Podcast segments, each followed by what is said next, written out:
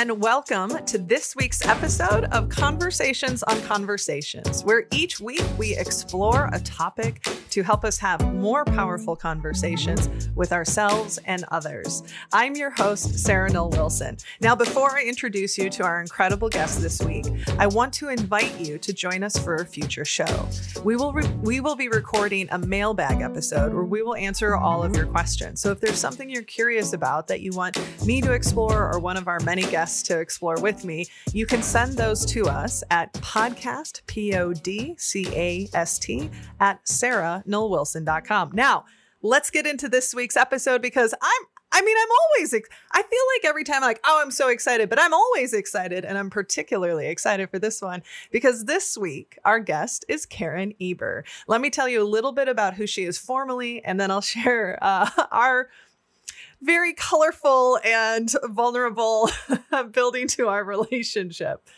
So, Karen Eber is an international consultant and keynote speaker. Her talk on TED.com, How Your Brain Responds to Stories and Why They're Crucial for Leaders, has almost 2 million views. That's right, folks, 2 million views. As the CEO and chief storyteller of Eber Leadership Group, Karen helps companies reimagine and evolve how they build leaders and teams, transform cu- cultures, and tell stories. She works with Fortune 500 companies like General, General Electric, ah, that's a mouthful for me, Facebook, Kraft Heinz, and Kate Spade. Did you get paid in purses? No? No. Okay, I was just curious with the Kate Spade. No, I'm just kidding. you can always throw that on as like a bonus. No. Um, and guest lectures in universities, including MIT, Emory, and London School of Business. She has inspired many through her articles published in Fast Company, CLO Magazine, and Training Industry Magazine. Karen has over 20 plus years experience as the head of culture, chief learning officer, and head of leadership development at General Electric and Deloitte. She is a four-time American Training and Development winner and She's writing a book on storytelling that's expected to publish in 2023. Karen, welcome. Thank you. I want to get you to record like a good morning, Karen is my alarm every day. Like, what an amazing hype woman. I love it. Love it.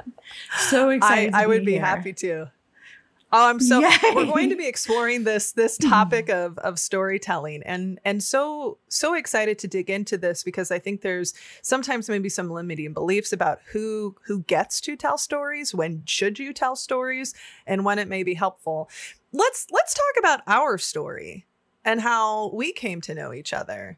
Um, Yeah. you know, people who are listening to this show, I think they're probably picking up on a pattern that I've had the opportunity to meet some incredible people through social media and and karen and i our paths crossed um, i don't remember when or how but somewhere on Twitter. I twitter do. you remember specifically February, of course you I looked it up. February 16th, 2020. Uh, Sarah puts out a tweet that says one of my clients is looking to update their performance management and I haven't really loved what I've seen. What suggestions do you have? And I had noticed Sarah before, and here we were a month before the pandemic. And I thought, oh, well, I have a background in this. And I sent you probably way too many tweets in a row. But then I slid into your DMs and then we communicated electronically for a month before we had an awkward jam session at the beginning of the pandemic. oh yeah that's that's the story. I i gosh i love that you were able to identify like the moment our relationship happened. Now now we know our anniversary date that we can celebrate. As as many as many people who are listening knows that one of the things that i i picked up um started to to to, to uh play around with was was the accordion. And i posted my little terrible video right around the middle of march because the first week of the shutdown and Karen, this woman who I just had met and we just were talking about HR, said, We should do an awkward duet. I'll I'll bring my flute or piccolo and you bring your accordion. And you know, at that point, we didn't know what was happening in the world, and there just needed to be a little bit of joy and laughter. And so I said yes. And and there is a recording of it. Um, and not only did Karen and I do an awkward duet together. Now, keep in mind when you're on Zoom, playing music together is not good. And then when you're playing with somebody who literally doesn't know how to play an instrument, also not good. Talking about myself, not not the accomplished uh, musician you are. But we had other people join us. and who were audience members and who brought their own instruments. And it was just this incredible opportunity for seemingly, uh, you know, unconnected strangers to come together. And um, so someday we'll be on stage with our, yes. you know, professional awkward duets group. Absolutely. It's a true testament to yes and because if I say something to mm. you, you say yes and and vice versa, which is fabulous and incredibly dangerous. Right. right. What let me ask you this. What else would you like our audience to know about you? Um, I feel like it's all going to come out in the conversation.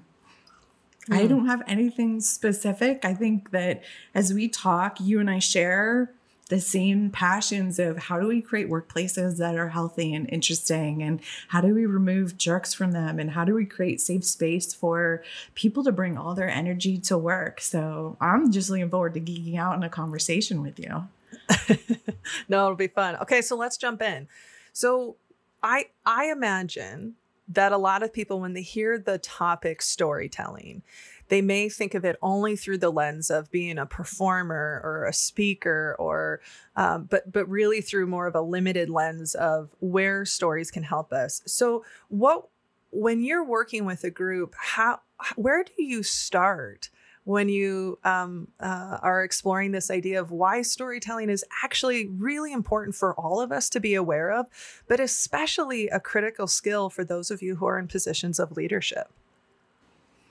The three biggest excuses I hear are I don't know where to find an idea for a story, or I don't know how to mm. tell a mm. story, or I have to present data because I have to present facts and there's no room for a story.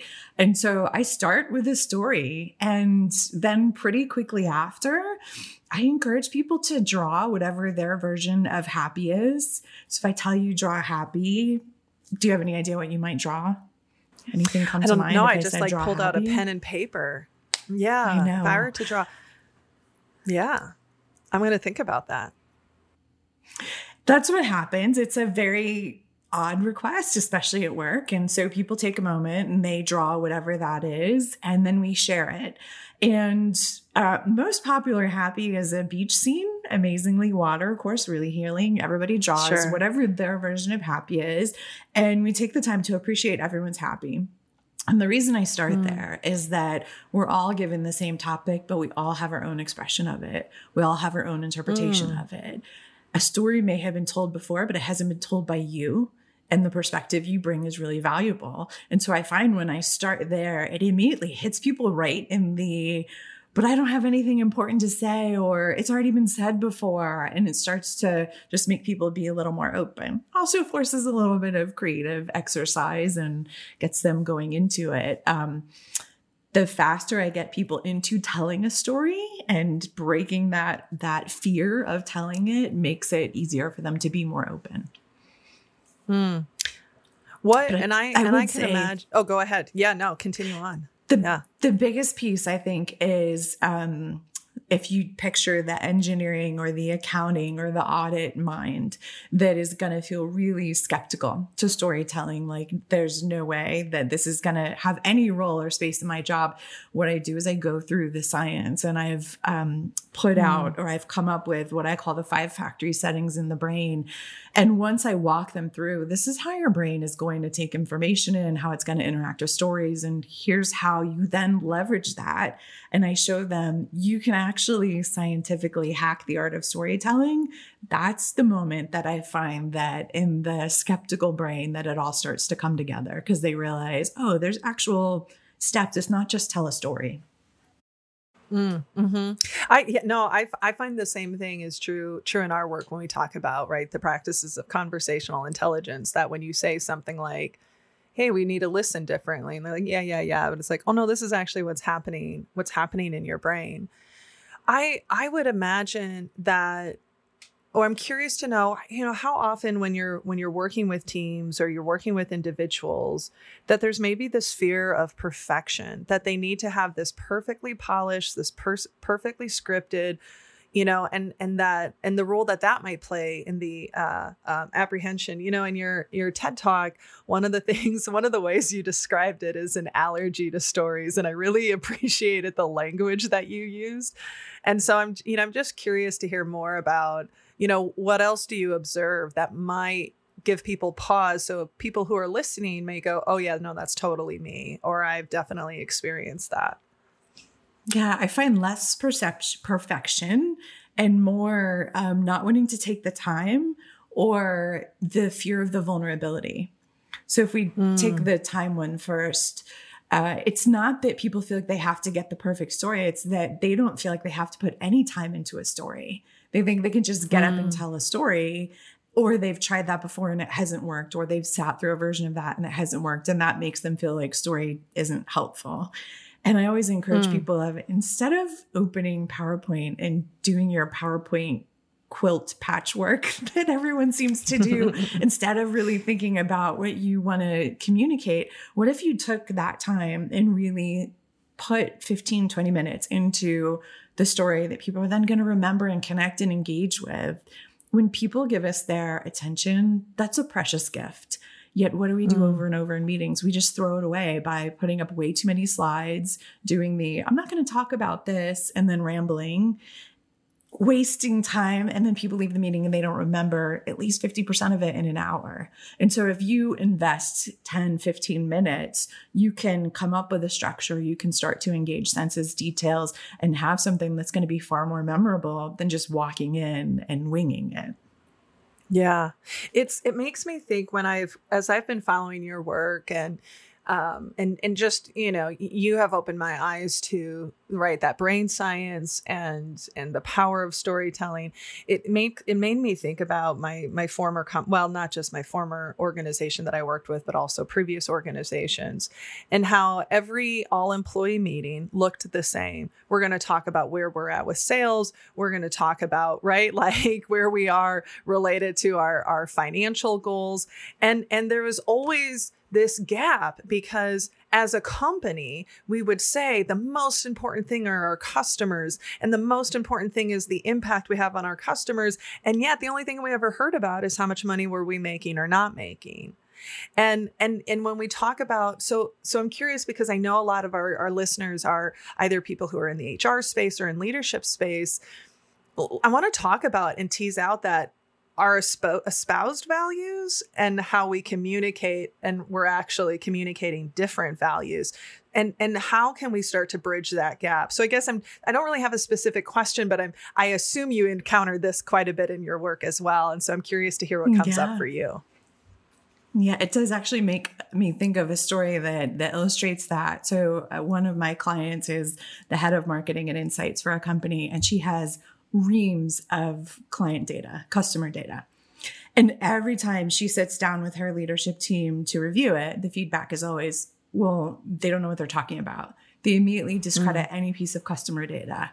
Like, this is garbage. We don't care what they say. Doesn't matter which by the way our version of this in in hr and leadership development is the employee survey the voice of employee survey. Yeah, how many times have we started to debrief down. that? Exactly. Immediately people go to well i don't care about percentages all that. But let's go back to the first story. So this woman head of marketing leadership insights and the data they have is so cool it's a, a, construction company and it would actually allow for them to do innovative things and create designs that are very forward looking that their competitors aren't doing but every time she tries to make headway with the leadership team they immediately dismiss it so what mm. we did is worked on this story that is a true story about a cruise ship that uh, was porting out of miami doing a two week cruise and people save for years to go on a cruise. If you're a cruiser or not, imagine a vacation that you just have been dreaming about doing. And some people like save to bring their whole family.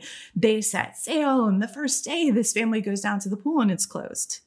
And not only mm. is the hmm. pool closed, 30% of the ship is closed because they are doing repairs and upgrading it. And not just like inconveniently closed, like all you hear is a construction site You hear the grinding against steel and the sanding, and there's this terrible smell because they're refinishing the floors and it's like making people sick. And they end up in the infirmary and they're being charged for this. And people are like putting towels over their head when they walk around because it's so awful. Now, that would piss me off if I've saved yeah. all this money for this vacation and now not only can I not use the sh- the parts of the ship I want is like completely miserable, it's completely frustrating. So you hear that and you immediately think the customer is not wrong here. The cruise ship messed up. They should have at a minimum let people know before they cruise and given them a huge significant d- discount. But they didn't. Not only did they not do that, the passengers met with the captain. The captain walked out of the meeting they were calling attorneys on the shore saying, "What can we do? This is terrible." The it, before they even ported back, they got um, information all the way up to the corporate office, and the corporate office said, "Well, we'll give you like twenty five percent off the booking of your next cruise." So offensive, so offensive, and so in the end, the cruise ship apologized. They gave people the chance to refund but it was a it was all over newspapers it was a really terrible hmm. situation mm. so i worked with the, my client to tell this story before she opened any data because they also had a lot of data about quality problems and things that were wrong that oh those customers don't know what they're thinking about so what mm-hmm. this story did completely different situation had nothing to do with them different industry it allowed for them to immediately identify with that is not right for this customer they did them wrong like if I was in that situation, I would be mad. And once they were connected to that emotion, she said, Well, what do you think our customers feel? And she actually had a video mm. from one of their own customers that she played that just talked about their disappointment on quality issues. And then they were finally open to realize, like, maybe we shouldn't be discounting some of this data. Maybe some of these things are true. Mm. And so it's a great example where they are all about, we're here for our customers and customers first, yet they're very easy to judge the data. And so in this case, telling a story about the data wasn't helpful. It was telling a story that helped them connect to the emotion that they needed to pay attention to that did it. And that just happens all the time. We hmm. think that we're doing the right thing or our perspective is right. And sometimes you have to challenge that. And stories do. Like this story about this terrible cruise did all the work for her and then opened them up to have a real conversation that she couldn't make headway on for months. I what what a powerful example. And I was paying attention as you were talking. I found my well, I mean, I audibly gasped at one point, and I'm assuming the audience probably will too. And and and and I couldn't help but go, what what an emotional journey for for me as a listener. And then right and then that that sort of like that mic drop gut punch moment. Well how do you think our customers feel? It was so just like oh oh like this isn't even my company. And i had this reaction of oh god like well how, how do our com- customers feel? And and then i and then i was thinking about again almost every all company all hands meeting I'd been a part of, which is like, oh, our quality control is 87%. Like, oh, okay, well, that's not great, but no big deal.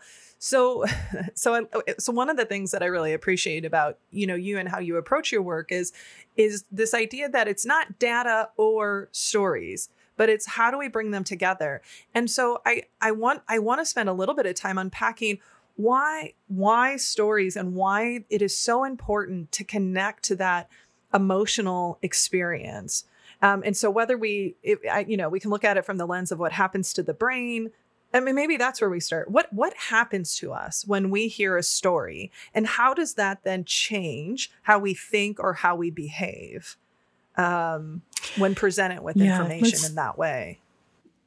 Yeah, absolutely. And if I don't remember to say it, let's also come back to how we're making decisions because that's really the piece that yes. also hooks in mm-hmm. the data piece of it.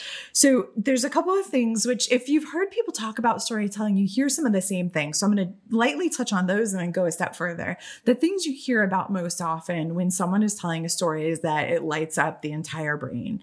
Um, you may even hear people say we're wired for stories. I hate that personally. Like we're wired to outrun a lion, but unless you practice every day, you're not going to do it. So that's kind of irrelevant to me.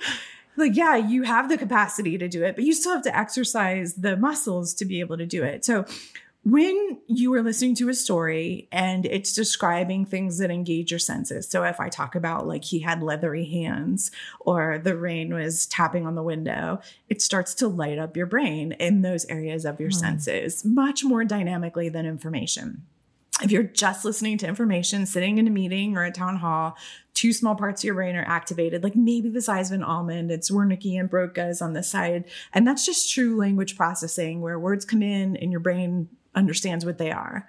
But the story is going to dynamically engage your entire brain. And as the listener of the story, your brain lights up in the same patterns as the storytellers. This neural coupling happens. And in fact, there's recent mm. research that says heart rates sync when listening to a story, mm-hmm. even if you're not in the same location.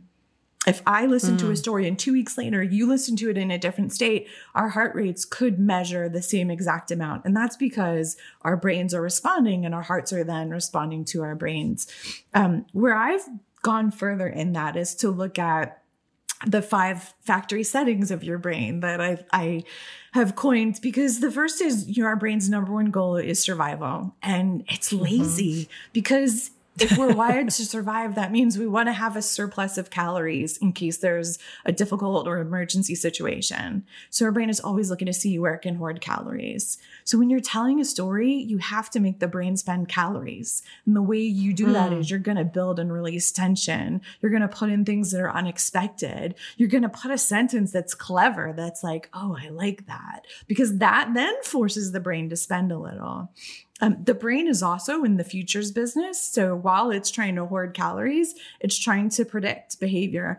Everything from what dangerous things may come at us to if I'm walking, how do I need to put my foot down to actually walk? And so our brain's constantly getting all this feedback mm-hmm. of are we correct or not? Um, because the faster we make assumptions and the faster we learn things, the more calories we can solve. And that's the second factory setting of we're lazy and we love to make assumptions because that's going to mm, allow us to mm. make sure we've got stuff for survival. The third is that we've got this library of files. So we're processing 34 mm. gigabytes every day of information through our senses, mostly unconsciously. And as we take it in, we're processing is this something we know? Does it go in the folder of the file that we already know? Is this related to something we know? Do we need to create a new file? And so this categorizing is really important in storytelling because, in addition to wanting to build and release tension and slow down the ability of us to predict assumptions, we want to connect to what people know. Because if you connect to what mm. someone knows, then it's an immediate visual thing. So if I say to you, um, the cut was the size of a paperclip, you immediately get this mm. image in mm. your mind of what that is. Or you actually had this in your book. I loved it when you were talking about the amygdala and you said your amygdala is like a chihuahua. Love that. It's such a great, vivid description mm. when you connect to what people know. And then the last two factory settings, we survive through in groups and out groups. We want to mm. be a part of an in group because the more we're a part of something, there's more um, attention focus for our survival. You know, from a historic standpoint, the more people around us, the easier it is to get food, shelter, safety, all of that. Um, and so belonging to something allows us to have different energy. It allows us to have psychological safety. And there are times where we don't want to belong. As I talked about this cruise ship, you think, I'm glad I'm not on that. We want to be a part of mm-hmm. that out group that mm-hmm. doesn't experience mm-hmm. that. And so mm. in stories, you're constantly telling a story to either make someone feel a part of an in group or to make them feel not a part of that group. And then the last is that we seek pleasure and we avoid pain. And so, of course, all of the mm-hmm. happy neurochemicals mm-hmm. allow us to seek pleasure and get reinforcement and the um, increase of oxytocin, which by listening to a story, oxytocin increases in your brain. The more oxytocin you have, the more empathy you have, and the more trust that you have there's scientific research that shows that story increases trust. Um, but also, there are chemicals like cortisol and things like that that are there to help us get out of danger and avoid difficult things. And so the seeking pleasure and avoiding pain is important because in addition to telling stories where people belong or they don't belong, sometimes you want to tell a story that makes someone uncomfortable, like hearing about a cruise mm-hmm. ship where you have to walk with a towel on your head because of the mm-hmm. fumes. Like you want to feel that discomfort because it's helpful, or sometimes you want to tell a story that feels good.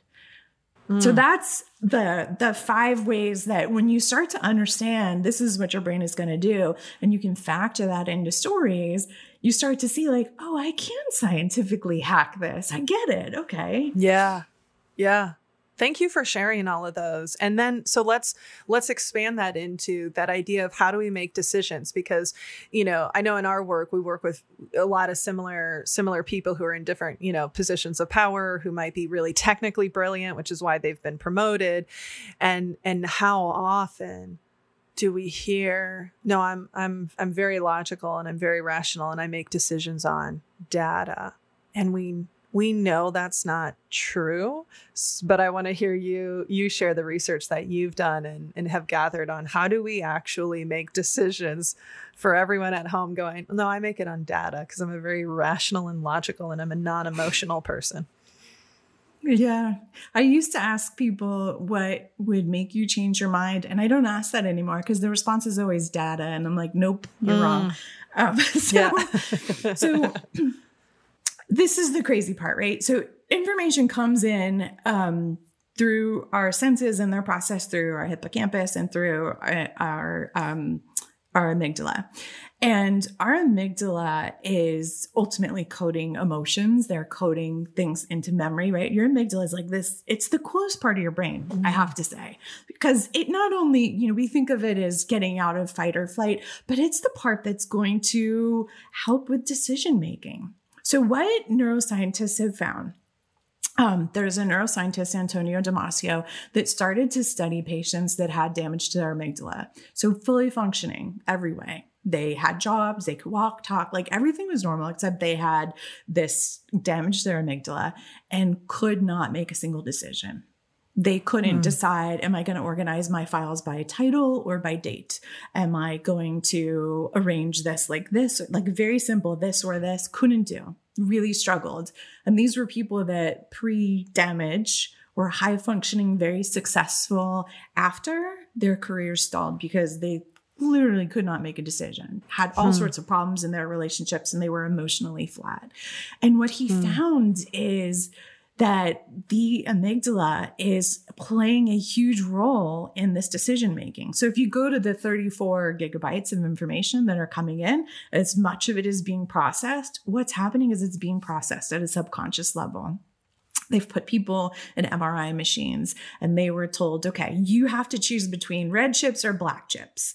And they would, while they're in the MRI machine, they would see these different images. And if they chose one, positive things would happen. If they chose another, negative things would happen. And what they found is that um, the person had to speak up as soon as they were aware of their decision. And a full, mm. I think it was almost 10 seconds before the person spoke, they could see directions that the neurons were lighting up in, indicating their choice. Mm. Our mm. decision making happens subconsciously. It happens because of our emotions, because of our amygdala, because of our past experience, because in some cases of our genetic history. And at yeah. the point we become aware of it is when we apply logic and ration. So I like to joke this is right. why you buy the car and say it's because of fuel economy, but you really love the color blue. Right. right. It's we, you know, yeah, we like we justify it and we have that confirmation bias almost of like, here's what I need to do to reinforce the decision, the decision that I'm making. Um and and and I want to I want to go back to to something that you were talking about, um, and you know that was earlier before we were talking about the five factories, but it's all connected. Is you know, again, I think it's easy for people to go, "Oh, I'm I'm just a leader and I don't need to think about storytelling." But the the note that I made as you were talking, especially about that neurocoupling and how we we literally mirror each other's emotions. Our brain our brains will activate in the same way. Our hearts. That's the thing that I I, I loved when I when I learned about that of just that idea of our hearts literally will beat and sync with each other. And I appreciate because I I wasn't aware that that translates virtually as well. And so what I'm curious about is how can we think about how to use stories effectively in in the space of working remotely hybrid because we know that one of the challenges is that things have just become so transactional virtually, uh, specifically at work. They've become so task focused, and we haven't been as intentional about, um, or we need to be more intentional about how we build that relationship. So, from your perspective, or even the experience and the work you're doing with clients, how can we think about, or let's get really specific, where can we think about applying and using stories when we're in communication with team um, uh, virtually? There was a CEO of a Fortune 500 company, and there was a big meeting, virtually cast all over the world. There was a small contingent in person, but big global contingent. And um, one of the hard things about leaders and change is that you're so much further down the path than everyone else. Mm, and you have to keep mm, coming back mm-hmm. to where they are and bring them forward. And there's a point as a leader where that's exhausting. You're like, can we just move on already? Well, no, you can't. Right. Suck it up, buttercup. Everyone is right. And this leader was having a day where he was like, it's a new day. I want to I want to focus on the change and where we're going. And in the room where there was a small contingent of people, it was very joking and light and jovial. And mm. it flopped because they had just announced a huge restructuring and all these layoffs. So here mm. is someone who is showing up now telling jokes and everyone's laughing and they're all buddy buddy and chummy. And, you know, there was an energy in the room where it wasn't offensive, mm. but it did not translate and mm. on the message boards just got ripped. And this is the mm. CEO, right? Got ripped. And to his credit, within a few hours, he got up in front of a wall, he got a camera, and he said, I was wrong. I handled today mm. completely wrong. I apologize. I was insensitive. And he just got up and he was really vulnerable and he owned it. He explained a little, not in a my intention was, but he did mm-hmm, explain a little. Mm-hmm. He shared just a very brief story, sent it off. And I watched the message boards after, and all of these people that were like, this is inexcusable. Was like, sir, you now have my trust. I was disgusted mm. with you two hours ago, and now this is completely different. And so that's to mm. say, there's never a wrong moment for story if it's done earnestly and it's done with the focus of the audience. So, where mm-hmm. stories don't work is where someone gets up and tells the story they want to tell because they want to tell it. I have worked with so many teams where sessions doing teamwork like you do, and the leader starts to tell the story that you can tell they've told so many times, and the whole room glazes over and disengages, mm. and they wait until he's done mm-hmm. talking. No one wants that. That's like the relative at the dinner table. Common. We're like, please, it's so common. And this is right. where this whole tell a story is awful advice. Like, no, tell a story because you're trying to help your audience know, think, feel, do something different. So whether it's virtual or in person, the first thing is it's appropriate in any situation when you've thought through what you're trying to help your audience mm. do. And mm. I think virtually there's an opportunity to share what is hard for you because when you share that, you start to create that psychological safety for others too. The chance for mm. you to share if this is appropriate for your team, like what you did over the weekend, or big important one, when you've made a mistake. Mm, we just did a mm-hmm. keynote at a company. We were preparing for it and we were talking about psychological safety. And they said, no, no, no, we don't talk about mistakes here. And I'm like, well, then you don't have psychological safety. right, you have right. to be willing to talk about this. So I am going to talk about it. You can pretend that you don't make mistakes, but all you're doing is causing yourself issues and burnout and frustration. So mm. instead, mm. like, let's figure out. And if you don't want to call it a mistake, fine. Then call it what did we learn? What would we do different? Mm-hmm. Mm. But mm. create that place. And so those moments where you are able to share those things, that's the story that everyone remembers and makes them more inclined to do. Mm. Mm. Here's the the the most challenging paradox of storytelling is it is vulnerable and people don't want to do it because it's vulnerable, but it is the vulnerability that everyone responds to. It it it absolutely is. I mean, a hundred percent. It's I mean, and I I'm somebody who has you know I've been on stage since I was 12 13 right i've i've I, you know background in theater and then improvisation and then speaking for the last 15 plus years and just yesterday was uh, was asked to speak on my journey of becoming an author right? They're like, we don't want you to do your thing. We want you to talk about your thing. And like the good, the bad, and the ugly. And even and and and I'm somebody who's an open book. And even for me, there were moments of, well, I haven't, well, I haven't shared that publicly yet in this way, but I'm going to step into it. And a hundred percent of the comments I got afterwards, you know, when people said, Oh, I really loved that, or that was a great presentation, was I really appreciated how honest you were. I really appreciated your vulnerability. You know, I thought I've thought that maybe I have ADHD, and now I'm really thinking that I do, and thank you for that. And so I, I say that from the standpoint of even when you may have a lot of practice with it there still may be moments that are um, that feel vulnerable and they feel like a risk but the risk can be so worth it when you step into it because you know it's people aren't going to come back and go wow that slide where you said that we've got 0.12% of things you know or whatever the case is they're going to be like i i really appreciate it when you apologize. Like that ceo i'm sure he has uh, sales numbers and all of that that he shares but that single moment of humanity of, of, absolute humanity is massive and one that I feel like we're so often trying to remove from the workplace. And it's like, well, the humanity is in there whether we want to pay attention to it or not. So let's lean into it. And and yeah. you know, so much of our work is about building, rebuilding and healing relationships. One of the ways we heal it is by owning it. And yeah, so I that it, so for those of you who are listening and maybe are feeling oh, but that feels a little scary to tell that. That's that's okay, you know. And then what does it look like to lean into it? I I want to real well. First, let me pause there and give you a chance to respond because yeah. I I want to I want to go back to something you said, but I don't want to shift us from this for a moment. I think just a quick concept that you decide where the line is between personal or private. Mm-hmm. So every mm. story you tell is going to be personal but it doesn't have to be private. And when I say personal, oh, I what I mean is what do you bring to the story? Even if it is a story about someone else, it is your take on it. Just like we started of what is happy, you are bringing something to the story. We're each going to tell it differently. So every story is personal, but personal doesn't mean private.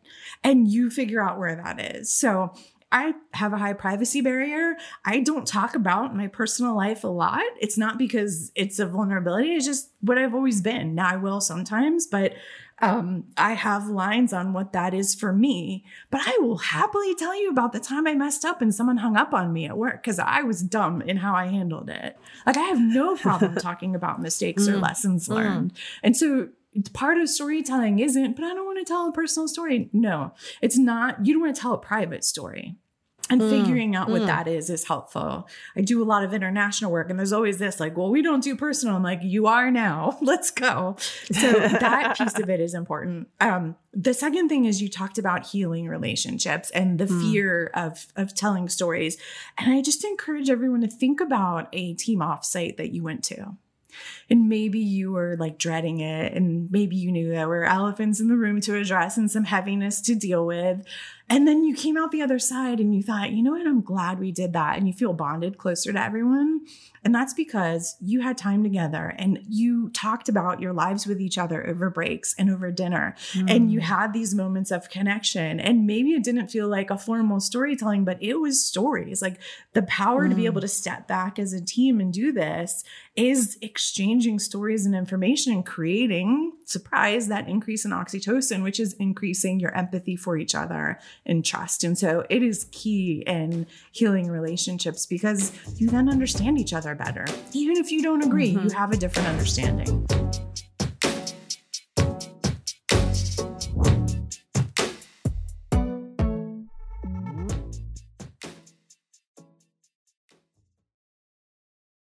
I what a gift what a gift you just gave of that and uh, of that it, it it should be personal it will be personal but it doesn't need to be private and i think that that you know sometimes when we use the word vulnerability that people think that it's um, I need to share all of my deep dark secrets. I need to share in my personal failings or what whatever it may be. And and no, there are things that aren't maybe as productive and and truly maybe not appropriate and that idea of when we come from that place of you know, our perspective on the situation our experience with it i mean that is personal. And so i i just love i love that that gift that you just gave because um i think sometimes what i see is people go oh but i'm not ready. And it's like i'm not we're not asking you to. You know, I, I would joke, I would joke with my my CEO, my former CEO, and we would talk about vulnerability, and I would always tease him and say, I just want to, I just want you to show your belly a little bit, like I want to see your your soft your soft human side, because he was such a, you know, uh, the joke was always he'd become he'd come off stage after doing all these number presentations, and he'd be like, How did I do? Did I show my belly? I was like, You barely lifted your shirt. I mean, it was a joke between he and I, but but ultimately, what it was was we just want to see your humanity. We don't we don't just want to experience the financial spreadsheets. We want to see that you are Completely. human and we want to see that you care and we want to see all of that. And I think, and, and I want to go back to and reiterate that point that you made of what's the goal of the story? Is the goal of the story for me to be talking, or is the goal of my story to potentially impact thinking, impact action? And and and if you're if you're okay with it karen you, you actually just wrote about this in your blog so for those of you who are listening and karen has just amazing articles and insights and no surprise they're delivered beautifully through story. And um, and also i will say as a neurodivergent brain i love the visual layout of how you do your articles because it's it's sentences and bold. But you talk about and maybe we can spend a little bit of time you know where i'm going the fbi interrogation story of of bringing a negotiator to the table and that point of you can have a really good story but if it's not the story that the audience needs doesn't it doesn't matter so if you're comfortable with it i'd love to tag that in the show notes just to drive people um, not only to that article but to your work yeah, of course. The Would very short version context for people. Uh-huh. Yeah, the the context. Um, so in a previous life at Deloitte, I was heading up leadership development and was bringing in courses for the partners, for the owners of the firm, and to get them to step away from their job was really hard. I knew that they wanted a course on negotiations, but I had to figure out how do we get them to come. So I always had this rule; it had to have the cool factor the cool factor meaning like you see the description and there's something on it that makes you want to go. And so the cool factor was that we were going to have a dinner after the day where um, I tried a couple different people. One was an FBI hostage negotiator, and the other was a New York Police Department hostage negotiator. And these were famous people, famous cases. And so we go through the day of learning all these negotiation techniques, and we go to dinner because why not hold people hostage to a dinner? And the whole thing just flopped regardless of whether it was the FBI hostage negotiator or the NYPD, because they would be describing these situations that were life or death, where they are mm. talking about they are trying to build rapport. And interestingly, the way hostage negotiators build rapport is through story. They're looking for common understanding and experience and stuff with the person that is taken hostage of people um, because they want to build that empathy. They know that the story is going to mm. create the connection. So they would tell these stories of what they did. And I slowly realized the whole group just did not connect with it at all because they thought, mm-hmm. well, I don't, I'm not negotiating for lives. I'm negotiating for money and terms and conditions. This has nothing to do with me, even though it was the mm. same exact concepts they had just learned. And so the the point was that it's not enough to tell a story. The way you tell a story matters and the way you are telling the story so it connects to your audience really is important. And in this case, I realized too late that it was not working and I needed to really have approached it different to help them connect to the ideas and the takeaway. Mm. That, I think that's such that that's such a resonant. I mean, I I'm I'm, I'm sure I'm guilty of times of telling stories because I'm excited to tell them or I think it's fun to tell or whatever and then realizing well what is what does this audience or what does this moment really need? Karen what makes a good story? So a good story is going to really do three or four things. First is it's going to set context. So you're going to understand what's happening, who's involved, why do I care? It's going to set conflict. This is the point where something happens and where we get to build and release tension. Mm. It's going to have an mm. outcome. Where we know what the impact of that conflict is. And the most important piece that most people skip is the takeaway. What is that result? What is the the idea that you're taking out of this story? Because um, the process is you start with your audience and you think about what do you want them to know, think, or do, and then you choose your idea for a story and you start working through building it out. And the takeaway is what helps you connect to what you want your audience to know, mm. think, or do. Mm. I love all of that. And, and that uh, that idea because you've, you've said it a few times that like that building tension and releasing tension. What what's important about that? Because that's you've said that a few times now. Yeah. yeah. So that's what's going to take the first factory setting of your brain and really maximize it. So if your brain is lazy and not wanting to spend calories, when you build and release tension, it's going to force it to spend calories. And the way you're going to do mm. that is a surprising plot point or an order in how you're telling it that's unexpected. Um, mm. It could mm. be just a really clever sentence.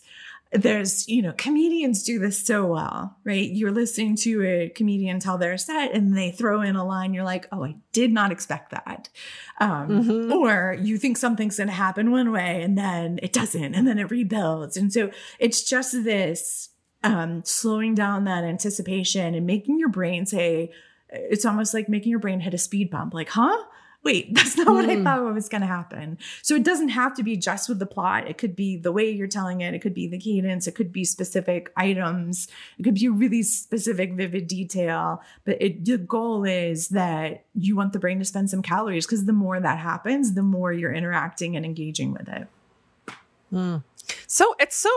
I'm so intrigued by like the way that you frame that up. Of, I mean, yeah, no, the brain is totally lazy and it wants the simplest, easy path, right? That's why we're drawn to like, how do I compartmentalize people into two categories so I can fully understand them? And it's like, well, no, humans are complex, so that's. But our brain wants that simplicity. So I'm just, I'm, I'm chewing on for myself. I'm but appreciating of, the. Yeah. Yeah think think of those nights where you um, went like a new documentary that you've never seen before and you're interested mm-hmm. and you have attention and then those nights where you're like ah, where's friends because i can't i can't spend any attention on anything else i'm just numb like that's a great example of it of there are moments where it's just too much and there's moments where you sure. have capacity for it well, and the thing, the other thing that's yeah, no, that's good. The the other thing that's coming up for me is sometimes, especially because you know we're both in the space of how do we help people learn and how do we help them learn about learning right? That it isn't just here's new skills but how do we think about it? And there's definitely this you know, pervasive unfortunately still very per- pervasive you know myth of well i'm an audi- i'm an auditory learner i'm a visual learner i'm a whatever and it's like well no actually what we know is when we're able to tap into more the more senses we can tap into the more likely that our brain is going to hold on to that. And the more, you know, to, to use your words, like calories we're spending, um, even if it's discom- like part of that is that level of discomfort, the more likely we will retain it. Um, because we're, yeah, I mean, we're just, our, we are physically engaged and our brain is lit up in a different way. And, um, yeah there's no, one piece to that I, also though it's not it's not just the yeah. senses it's the specific details because a really specific mm. detail is going to be memorable so another thing in your book mm. that i mm. loved when you were talking about amy g Gala. Dala. Mm-hmm. For amygdala. How pe- Dala, yeah. How people come up to you and they're like, who is this Amy G? Like, that's such a specific thing mm. that is memorable. And so you know, I, I joke, do you say that you ate ice cream or do you say that you had a pistachio cone with colored sprinkles on it? Like, what are you going to remember more? And so it's not just mm-hmm. the senses and emotions, it's when you're working in some specific things because it's that specificity that lets you see it in your brain. It lets you visualize I, what's being said. It's I've never thought about that. My improv days, specificity was like queen you know, the more specific. But I, I'm sitting here listening to you going, I should probably take these lessons that I've known from my other life. But that specificity of, you know, it isn't just, oh, uh, uh, you know, to say like, oh yeah, I get into, I don't know, I'm thinking about a recent story that that I shared was uh you know, talking about the, the book illustrations, for example. And it's like, oh yeah, and then we had to renegotiate it. Isn't wasn't as dynamic as like, then we ended up with 83 illustrations and we had negotiated a price per illustration or whatever but that that the from a comedy perspective you know there's a couple of things. There's truth in comedy and then it is the like the more specific it's almost like the more humorous but but and you're absolutely right. So i'm just having a moment of right i know that and i haven't thought about that specificity in my own work necessarily. So i, I appreciate well, that gift. and what you did is a perfect example so a couple easy ones people can implement right away whether you're telling a story or not, start to work in specific details. Use a prime or an odd number like that. That's going to be more mm. memorable than if you're just mm. like 50. 83 like that's great so use odd yeah. numbers that stands out um if you're using colors, don't just say yellow. Don't just say like be mm. vivid, be descriptive mm. in what mm. they are. You know, if it's raining, don't tell me it's raining. Tell me the sound around the rain makes or the smell of it. Mm. So lean into specific details because they're memorable. Um, I once was being asked to work on a project that I did not want to work on. It was a bad situation. And I said to my boss, I would rather braid my eyelashes. And the point was made. I did not I did not have to do that project. And it was like, oh, okay, well, thank you. So specificity can go a long my um, eyelashes. Um, right? Someone somewhere can, it. I'm sure. I cannot, but specificity easily are are little things. And you know, your example where you were real time talking about something and didn't have a chance to plan, that happens. We often cut corners and we say like, eventually or we use words mm. that that cheat the listener of stuff and so mm. instead of um, instead of at the end of the day, tell me in a sentence what happened. Tell me the specific things. So, what I always mm. encourage people to do, the process of storytelling is you get clear on the audience, you figure out an idea that you want to build, you first do the framework of a great story, the four sentences, and then you go through and you start to add details and engage senses and emotions. And then you can test it to see if you have the right level. You don't try to do it all at once. You just start going mm. step by step by step because you can then start to see it instead of looking at a blank sheet of paper and trying to do all of that in one pass. You you said that all very quickly. So can we go back to that and slow it down a second because there was so much great. So get really clear on your audience. What was the second yeah. step? From there, you want to pick an idea. And we didn't really talk about mm. where you mm. get ideas. They are everywhere. It can be your personal mm-hmm. experience or professional experience. It could be something that you love from a podcast. Um, it could be like any anything can become a story. But you want to take mm. an idea and then you want to put it through the what makes a great story which is the four things that i mentioned of you want to write a sentence for each which is what is the context of what is the mm. the setting of the story and why should the audience care you want to write a sentence for what is the conflict of the story mm. you want to write a sentence for the outcome and you want to write a sentence for the takeaway and the reason for those mm. four sentences is that builds a skeleton and then you get to expand that and add in specific details and plot points mm. around it. And you can start to engage emotion and and start adding specificity until you get to your story. I love that. I yeah, that's it's that's so incredibly valuable. I'm going to start using elements of that on some presentations I'm working on even. I one of the things that um to just reiterate that point of you're not going to do this all at once. And and one of the things that um and i don't know i don't know if you've hit this at your point in working on your book but one of the things my publishing director told me was you're going to hate what you wrote at some point. Like at some point you you may just be like this is just isn't good enough.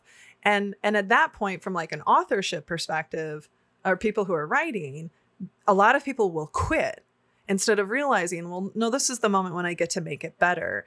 And so I, I, think about that in application to stories that it could be easy to be like, well, that's not a good enough story instead of let's just let's let's sort of trust the process. And if you get through the process and it still doesn't feel strong enough, then then that then maybe that's not the strongest story you can can choose. But I know that you know sometimes in art we have such a especially in corporate culture, we have this, you know, real high uh, culture of, of of perfectionism and of the sense of urgency that we often don't take the time to iterate and to reflect and to realize that, hey, if I think about this on Monday and I sort of set it aside, my unconscious is going to be chewing on it. And then by the time I pick it up on Thursday, I'm going to have this clarity. So I really appreciate this structure that people could follow. And it's not that you need to figure it all out in once, and that there might be moments where you go, oh, I don't know if it's good enough, but don't stop there. Continue to continue yeah. to work through it. Or what would you add? Or that you exactly that you can't create and edit at the same time and you need to let your story mm. breathe to the best to the best of your ability and that said i know sometimes this happens five minutes as you're walking down the hall to a meeting or walking to your laptop to get into zoom but the best thing is you know at least give yourself a day because then you can come back and see what you don't see in the moment the last line of my TED talk was intentionally don't wait for the perfect story. Take your stories mm-hmm. and make them perfect because you can work the process and make a great story what is going to work for you. Um, but that space is super helpful. And what you said, which I love, is our brain hates incomplete things. So if you're working mm. on something and you stop, and then you walk away, your brain is still working on it you're going to come mm-hmm. back with new insights. And so anytime I'm writing stuff, I have four or five things in draft form because I'm just, just trying to keep the creation and the editing different. Mm. Yeah, I, that what a gift that is.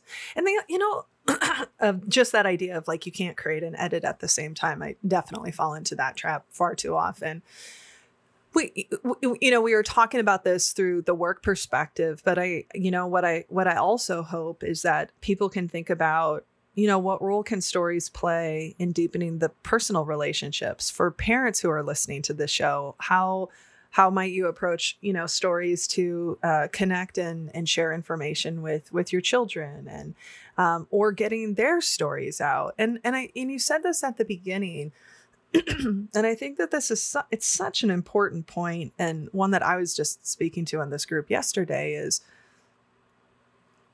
we we all we all have value to offer.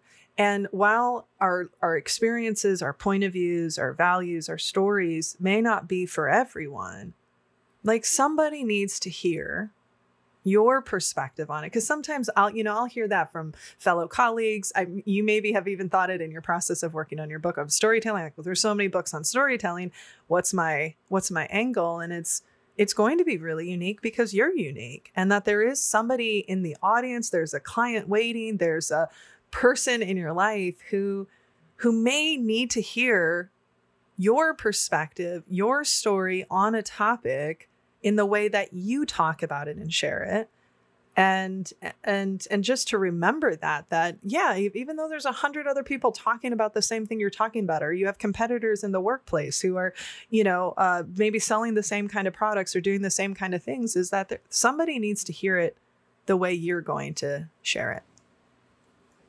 Yeah, the two things I think on that point of um, part of figuring out your audience is figuring out who you're okay disappointing your story mm. isn't going to resonate with every person. Yeah. And so getting really clear, and this is not just for storytelling, it's for life. Because whenever I'm about to do something, I'm like, who am I okay disappointing? The person on Twitter who's coming at me today, I'm like, I'm okay. If you're disappointed, like, that's fine.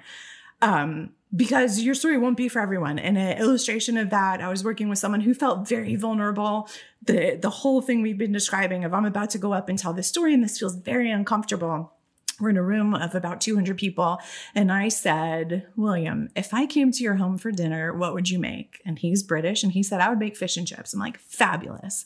If you invited everyone in this room to your home for dinner, how many do you think would love fish and chips? And he's like, I don't know, maybe 80%. I said, why? Well, some are vegetarian. Some might not like this. It might be too salty, not salty enough. I said, okay. Would you be crushed? He said, no, because that's not their thing. They don't like it. I'm like, exactly. It is the same exact thing. It feels more personal because it is us. It is our our mm. our words, our our own being. But no one's gonna love the fish and chips. Like not everyone's gonna love that, and that's mm. okay. And that's the thing. Instead of focusing on who am I going to disappoint or who's not going to like this, or eh, focus on who will. Be okay mm. with who you're going to disappoint. Mm, mm, mm. Love that. What a beautiful way to to wrap up our time. Um, What what have we not explored or talked about that you were hoping we would have? What like any any We final thoughts or things lot, before I ask you? Yeah, we did. But I just want to do a quick check in. I, I, I do want to give a moment to talk about your upcoming book here in a second. I just want to encourage people to tell stories. It it does not have to be this really hard thing. There's a way to methodically work through and start to tell a story. And no, not every story will be perfect or amazing. I still tell stories that whiff and I feel it and I learn and I think what can I do better next time? And that's okay. The goal is just start sharing them because that's when you see the response and that's where the richness comes. I love it. Uh, let me ask you our final question, and then I want to talk about how people can connect with you and the projects that you're working on. So, the question we ask everyone, and we also invite our audience to think about at the same time, is what is a conversation you've had either with yourself or with someone else that was transformative, that transformed you? Uh, it began on February 16th, 2020. and it was when I started to reach out to you on Twitter. And so this was a month before the pandemic. It was also six days before my TED Talk. Um, and I had noticed you and we had this exchange and I mentioned I slid into your DMs and we had never met other than what you see tweeted. And you were really um, curious and warm. And that made me want to continue the conversation and expand and share. And it's grown into this beautiful friendship where I learn from you and I'm just always thinking, how can I be more curious and how can I embrace what Sarah role models?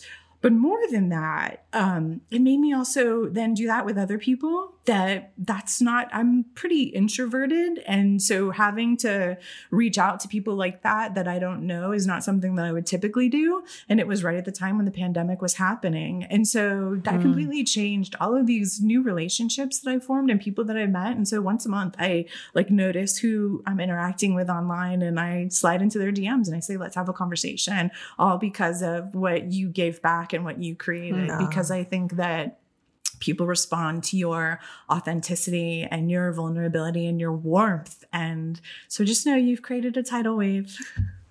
Hmm. Thank you. I'm trying you. to like sit with that and accept it. And, you know, and also I'm so I'm so grateful. I mean, I think this is what's such an amazing part of where we're at in this world today is this opportunity to connect with people we might not have ever connected with. And if you're willing to see that other person not just as a tweet but as a person and I still, I mean, I still need to, I still want to get t-shirts, awkward duet t-shirts made. And What people don't know is we text each other random videos of playing piccolos and accordions in closets and all sorts of stuff. right. If anybody wants a video, send- let me know. I'll, I'll send you. Uh, She's like, I'm, I'm in the closet right now because it's the quietest place, and it always makes me so happy to like get these to get these messages. Well, and something something that I, you know, just to so people can understand, they've clearly, if this is the first time they're meeting you, there's no doubt about your expertise and your wisdom, and there's no doubt about your desire and passion. But I want to conti- like I just want to take a moment and anchor it further. As I've been through this journey the last couple of months, you know, uh, you have been such an emotional, almost like a some emotional support of checking in and how are you feeling and how are you navigating the high waves of right the book launch and other things that are happening and and there is you know what's so amazing and what's so um, special is that we, we were talking about this before we hopped on. This is like only the third or fourth time we've actually been in physical conversation with each other over the last two years but we've had so many you know asynchronistic you know interactions whether it's texting or sending the videos.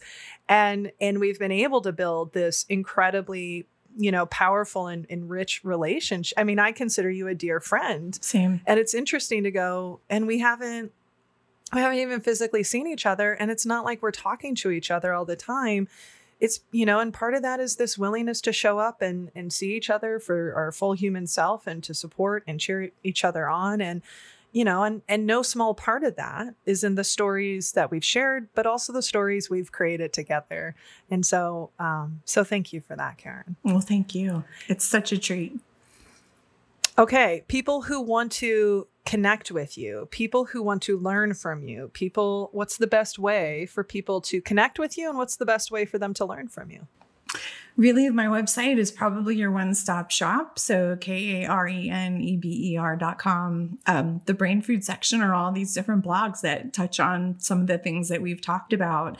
Uh, and soon there will be a book page up there with information on that when it is um, coming out in 2023 and how you can see a physical version of some of the things we've spent time talking about today. Yeah, I, I cannot I cannot wait. I can't wait to have it. I can't wait to have you sign it. I can't wait to give it to people. I can't wait. All of this. I I will say just as a personal um acknowledgement. I mean, obviously I have you on the show, but do sign up for her newsletter. It it it really is one of the few newsletters that I read and if I can't get to it that week, I save it and I go back out and I read it. So um, please, you know, please, please, please, please check that out because there's so much great insight.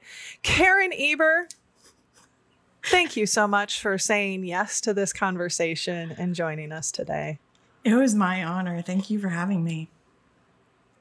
Thank you for listening to this week's episode of Conversations on Conversations, where I thoroughly enjoyed the opportunity to connect with and learn from our guest, Karen Eber, as we explored this topic of storytelling. A few things that I'm going to hold on to from this conversation that I started in my notebook. The first was that idea that every story is personal, but not every story is private, was really powerful. And, you know, at the end, we started talking about who am I okay to disappoint? This is something I've thought about when related to time management, but I hadn't thought about it through that context. So that that's a gift. And then finally, that idea of the specificity. It's something that I, have known as a comedian and, and as a improvisation, but to look at it through the lens of how do I do that to make even just my content and messaging more more specific and memorable. We want to continue to extend this conversation beyond the show. So if something resonated for you, if something sparked a curiosity or maybe even you just have a different perspective, we really do want to share uh, hear from you. So share them with us at podcast, P O D C A S T, at sarahnollwilson.com, or you can shoot me a message through social media. And if you want to support this podcast further, please consider becoming a Patreon by visiting us on Patreon com backslash conversations on conversations.